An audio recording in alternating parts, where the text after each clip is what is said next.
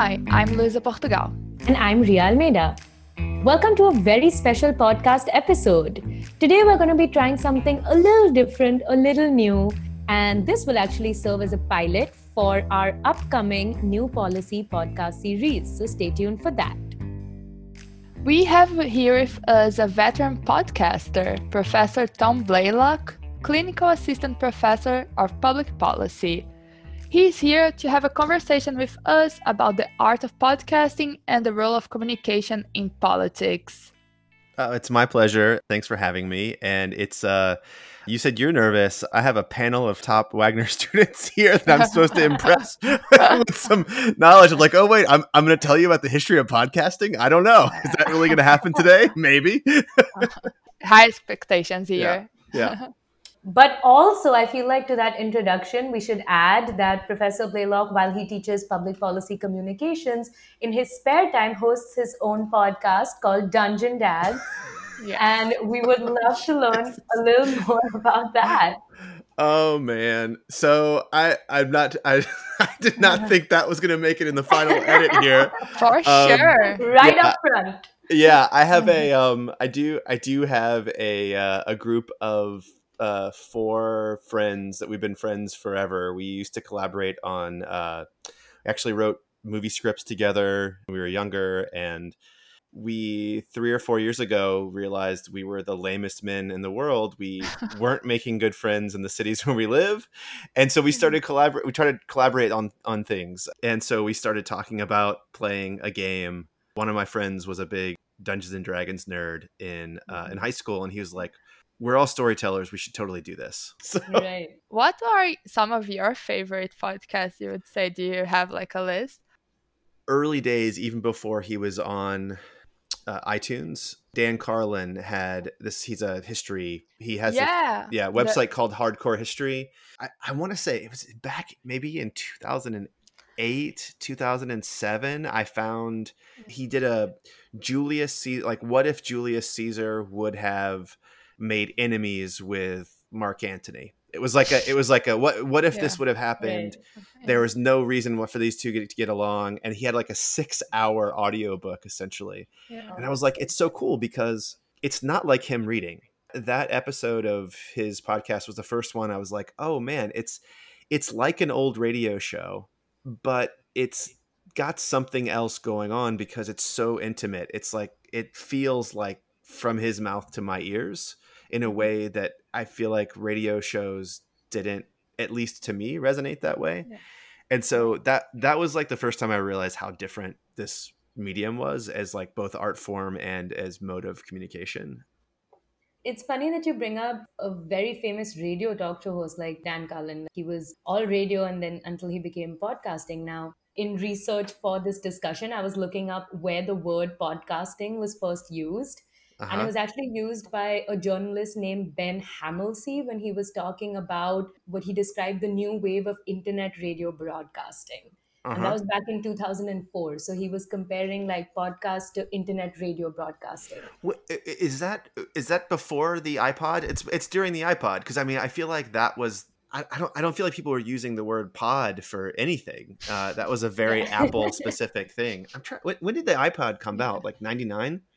Probably something, so something like that. Yeah. You're like, I, I, don't, I don't know. Before I, I was born, I was like, they're all assholes. Probably born in the '90s sometime. Ugh. No, but uh, going back to one point that you talked earlier, that I really want to talk a little more about is how is how are podcasts different from a radio show because they really feel different. I'm sure everyone has their ideas about this. For for me, I think the podcast was sort of a precursor for like the way people want to consume their media like and in radio there was just no way to binge listen to anything. So the sort of narrative radio of the 20s and 30s you know the first 15 minutes of every episode was like and here's what you missed in the last episode yeah. you know um, you know martha fell in love with what you know and so they would have it and they weren't playing a recorded version of it, they would actually have to redo scenes again live. And I think the po- I think the podcasting when it came in, they were like, "This is something we can do," and people will find you if you're not doing a news show, like people will find you and then they will listen if they like you. They will listen to everything you've got in your catalog. I started recently listening to WTF by Marc Maron, which Oh, actually great. started back in like 2009 and I it just randomly came into my Spotify suggestions of podcasts. So I started listening to it and it is a wormhole of content, right? You do Yeah. the the first two recent episodes and then I went back and started listening to his like 2011 and 2012 content Mhm. and I think that because each episode is its own story, that also gives podcasts maybe a little more for people to come into and say, I don't have to follow the whole thing. Yeah, I think for sure. I the other thing I think we are building this really interesting time capsule, and we're doing it. With, we're doing it with everything. Um, but uh, I mean, just imagine. I, I so so for someone like me, I'm such a dork for some of these things. Like if I could go and I could just listen to, I would just choose a year. I would say 1957, April 1st. And if I could listen to NBC Nightly News, Yeah.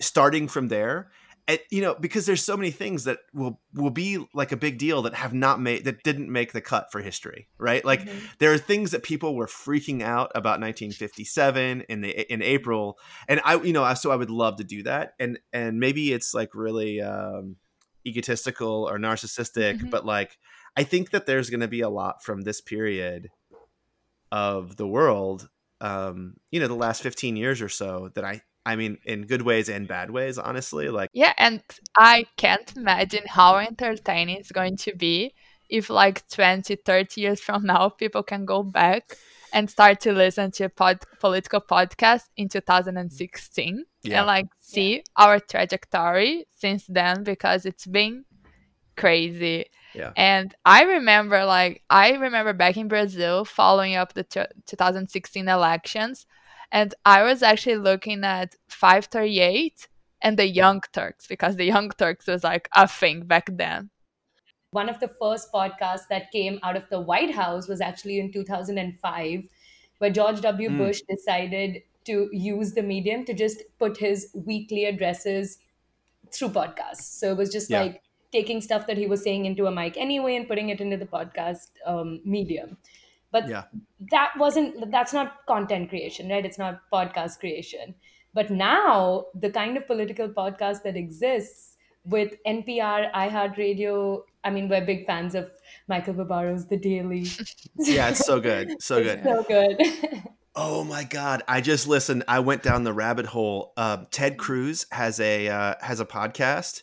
Oh my god, I have to listen to no, that. I'm telling you, I'm telling you, it's amazing. It's it's amazing, and he's not. I mean, like, I full disclosure, my sister is an attorney in Houston. Uh, she went against him in a couple of cases before he became a politician, and she was like, she she told me she was like, "Oh my god, this guy's gonna be president. He's amazing." And I was like, I was like, really? So I hadn't heard anything about him, and then he like jumped on with the Tea Party stuff, and I was like, I don't think this is the same person you're talking about, Heather. And she's like, no, he is. He's. She's like, he's so astute. Like, if he's saying this, it's because he sees some like political opening in this world or whatever.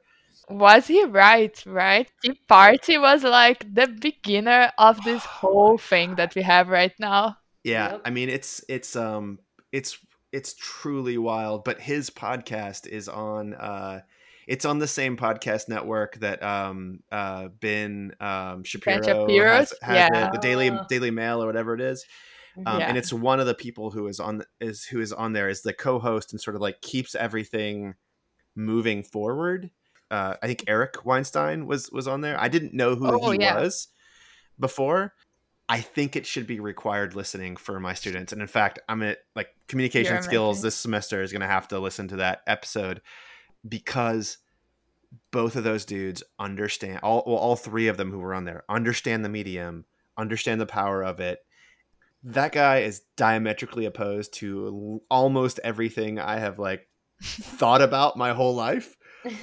But I was like, oh, like this is a side of, you know, stonewalling the Supreme Court nomination of um Obama's um Supreme Court pick. Uh, it starts with an M. I'm blanking Oh, on his Merrick, name. Merrick Garland. Merrick Garland. Oh god. So, yeah. But like that is yeah. I mean, you can see how like the world has affected me. Like that seemed like that seemed like the end of democracy. And I was and and to listen to Ted Cruz talk about it, I was like, oh, like this is a narrative that I was completely separated from. So you can be in this little box of like, I don't know what Ted Cruz and Mitch McConnell like. I thought they didn't have a heart, but now I'm like, there might be something in their heart that I just can't understand. Like, I just, you know, for various reasons. Um, anyway. And but that's something that's really interesting about podcasts, and I think going back a little to what we were talking earlier, when you listen to a political commentator in a podcast, it's so different from reading something in print paper because you're really connecting to this person, right? You are not just taking their political opinion at face value. You feel included in the conversation Yeah. in some ways, even when you can't answer back. I also think, you know, because it can be so specialized, there is, and and this part, you know, for me, there's a little bit of disconnect on social media. Like I, I need to be more active because of various things that I'm involved in, but at some point, I'm just kind of like, ugh, I just can't with this anymore. Like, like I, I, I I'm just not, I'm not a Twitter guy. Like I'm on Twitter, but I'm just not a good. I'm just not. I'm not good at it. I don't understand it. I see something like I get like I, two days ago I had 36 mentions. I didn't know what that meant. I clicked on them and and and and, and one of them was just like, "Yeah, you're right." And I'm like, I don't know what the antecedent to this is. Like, how can I figure out like where can I find the sh- the string Right that started this thing? That's right. I and and and of course my friend is like, you have to click on it and then you scroll up, and I'm like. Everything else you scroll down, and they're like, "Okay, but don't be a dick. Like, just like just just scroll up. Like, you know, it's not a big deal. Now you know." Um, I feel Uh, like I should insert an okay boomer meme right it- here. it- don't. I'm not a boomer. Fuck you. oh my god. I am Gen X. I'm Gen X. I'm the generation that doesn't matter. Like that's the Right. that's that's what I am. Um yeah, I, yeah. I think what happens is like we talk about echo chambers and you know, you end up the Young Turks has something and then mm-hmm. another smaller podcast will sort of maybe not you know, talk about some different angle of it and you know maybe it'll get brought up in the daily or in a new york times article or something like that. And maybe you know trevor noah picks it up or picks makes some mm-hmm. mention of it. And at that point that feels like common living room knowledge of the nation the supreme court case uh, about the alabama funeral parlor basically saying that like trans counts as sort of sex when it comes to discrimination. And you know if you listen to one group of podcasts that was one of the only topics of conversation for several weeks and every time some motion was filed in a court an amicus brief was filed something like that like it, it resurfaced it resurfaced i i work really hard to listen now to as many different communities of media as possible and I can tell you, someone like Ben Shapiro covered it, and he covered it in the context of, you guys, the leftists are talking about Yeah. this. You Right. need to tune in because this matters, and and and and they are talking about it. when I was trying to think about the podcast that I listen, of course they're all very left leaning, but they kind of like go all the range. We are saying like the daily, which is very like neutral, you know, informative, journalistic speaking.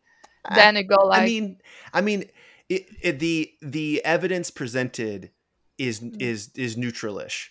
The Yeah. the topics chosen are not right. Like Yeah. like that's that's the that that's the sort of rub about all these things is like what we decide to talk about is as big a decision as how we decide to talk about it. Sorry. Yeah. Agenda setting. The agenda setting that he does Yeah. is extremely like it's it's left of center. For sure. it's left of center is just like the closest of center that I have in my list because Yeah. then yeah we go down to like you know the last podcast on the left and like Pod Save America and then you go even like I was saying like the Chapo Trap House which is a very interesting case study I think in podcasts in general but I went to look on the iTunes chart and I don't know if it, that's my confirmation bias but it seems that podcasts are mostly occupied by the left. We do have Ben Shapiro and we do have like this whole network, but why do you think that we have this divide there or am I completely wrong? I, I don't know if you're complete. So, so anything I say from this point on is going to be completely pulling it out of my ass. Okay? okay. So, looking at download numbers of some of these other sort of right conservative folks, I don't think there is a podcaster that has as many downloads from people between 25 and 50 as Ben Shapiro right now. Like wow. like you know there are of single of single human beings who are who are like not part of a like a team you know NBC Nightly News has a pretty big download. Rachel Maddow has a huge mm-hmm. download uh, mm-hmm. number. But if you start to look at those numbers, uh, there's a site called Chartable that you can you can look at that that mm-hmm. has decent data on app usage and how long people listen and how much there's start and stop. And it, there's a there was a um, when I was when we first started our podcast, we saw that like these like one of the most reliable numbers is the number of of people who start and stop and start and stop your podcast are actual listeners mm. versus people who turn it on and run, work out, have it on the car, maybe it's on in the background, that sort of thing. Very few people, for instance, start and stop Rachel Maddow. I also think that conservatives kind of own radio. And I think one of the one of the things that is going to be the biggest sea change that you haven't talked about or heard about, maybe you've heard about it, is you know Rush Limbaugh is going off, and yeah. somebody's going to replace him, and there's a lot of contenders. Rush Limbaugh has been the soul of rural conservative thinking for 30 years, 35 years. And he's very very good at what he does. And that's a show that lasts four hours. And people listen to that. And they don't download the podcast very much. They tune in on radio and it's on and they'll have it on. Um, you know the number of mechanic shops in sullivan county where i currently am that has the rush limbaugh on from you know 8 a.m to noon it's a high it's a high number and that's syndicated and so it plays that you you can probably find it on an am station at all hours of the day. I mean, that brings us back to our echo chambers, right? Because we consume a lot of this content in general. Our podcast content ends up being like that too. Which I think actually brings me to my question about what is the role of podcasts in the upcoming election and how voters consume that content? Okay. This is going to make me controversial. I, I was teaching at Columbia University in 2015, 2016, and earlier. I went to see Trump at his announcement so I was one of the few non-actors that was at the Trump Tower when he came out. I I watched how he used the media and I watched how he sort of handled that sort of in-person interaction and I was just positive he was going to win the presidency at that point. I was positive because I am from a I have a lot of conservative people in my life that I love a lot and that we talk a lot and I think it's a very conservative country that we live in. And I don't think it's an anomaly that the last the last 4 years, 2016, like I don't I don't think that was an aberration in our history. I think it was a fairly straightforward movement uh, from one thing to the next to the next, right? And so because of that, I think that the role podcasts are going to play is going to be to more middle of the road people who are looking for a rational minded like person they can understand that doesn't sound like a crazy person that doesn't make them feel like racist doesn't make them feel like they are bad people if they want to vote republican uh, Louisa and I always talk about we come from countries where the spectrum is very different from the political spectrum in the US, right? Yeah, like yeah. In, in both our countries, when we say the left, of center, we actually mean these hardcore working rights parties. They've been born out of labor movements. They're sure. very similar to the kind of politics that Bernie stands for. And that's what the left means. That's yeah. what, you know, the opposition to someone like Trump's politics is. But yeah. here, the opposition to someone like Trump's politics is so centrist, someone like Joe Biden, he's barely center. He's like I don't know, put puts both feet on both sides of the center. I mean, maybe I don't know. He would. He will be if he's elected. He will be probably the most, the farthest left president we've ever had.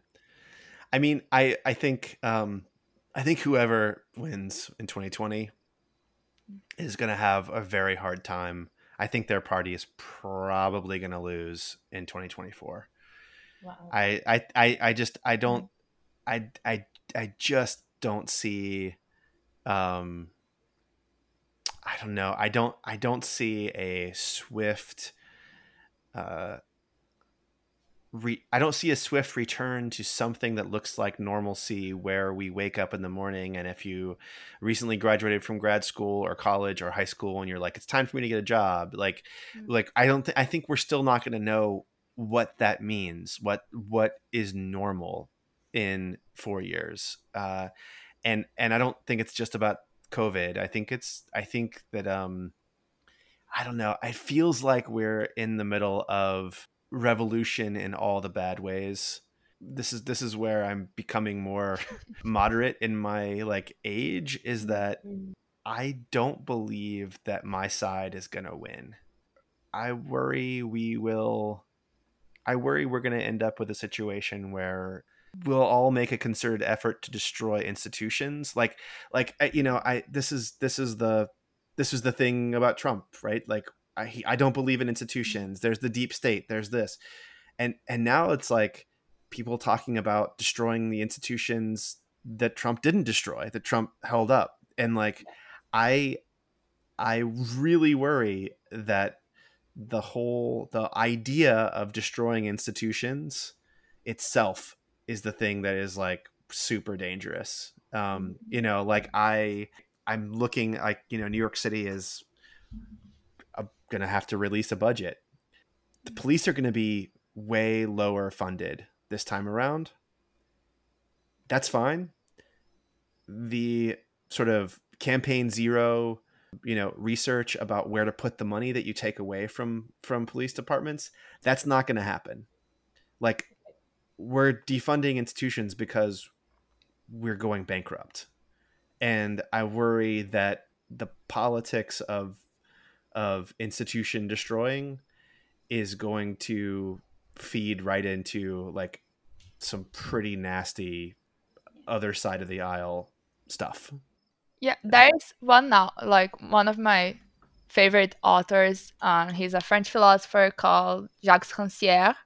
And he has this book called Dissensus, where he starts saying that the real political debate is not between someone that says white and someone that says black, but with two people that say white but they mean different things yeah. when it, when they say that and i think that's very clear when it comes to like nowadays speech presentation where both parties and here in america it happens in brazil it happens a lot i'm sure in india it happens as well where both parties say they are pro democracy that they want to fix institutions that they want to seize corruption and that they want like you know, to improve the country. Both parties say the same thing, but they say they mean completely different things when they say that. Yeah. And and I also I will out myself here. I was a big Hillary supporter in 2008. Um, I was someone who did not think Barack Obama was ready to be president of the United States. I thought we had a big, big, big, big problem with a division in our country, and that you know even though even though she was listed as like the most hated person in politics in America at that time, I just thought she's such a functionary. Like she's such a bureaucrat. She's such like mm. a like a Cuomo esque, like mm-hmm. you know, like she knows the numbers and she believes in the numbers, and her speeches were all like concrete and like real suggestions and Obama was like really good orator. And he was saying very little in his orations. To me, that was really scary. I teach communications and I really want my students to like be clear. Like I want people to like form an idea and make it so the person who's next to you understands the thing that is in your brain and can agree or disagree but have a conversation about that thing.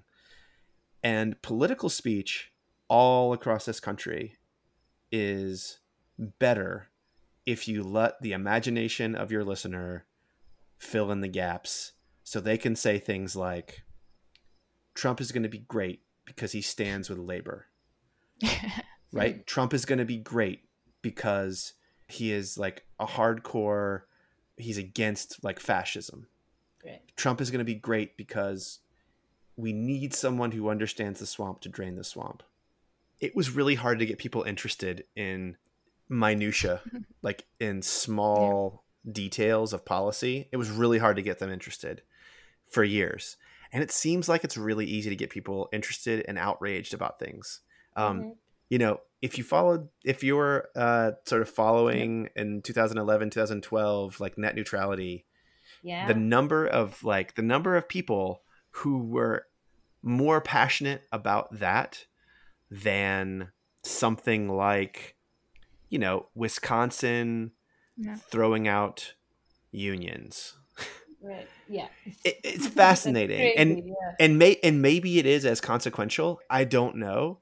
But like that is a good example of something that like we've had hundreds of people killed in labor riots in this country in our not too distant mm-hmm. past where people were literally willing to die so that they could have their union.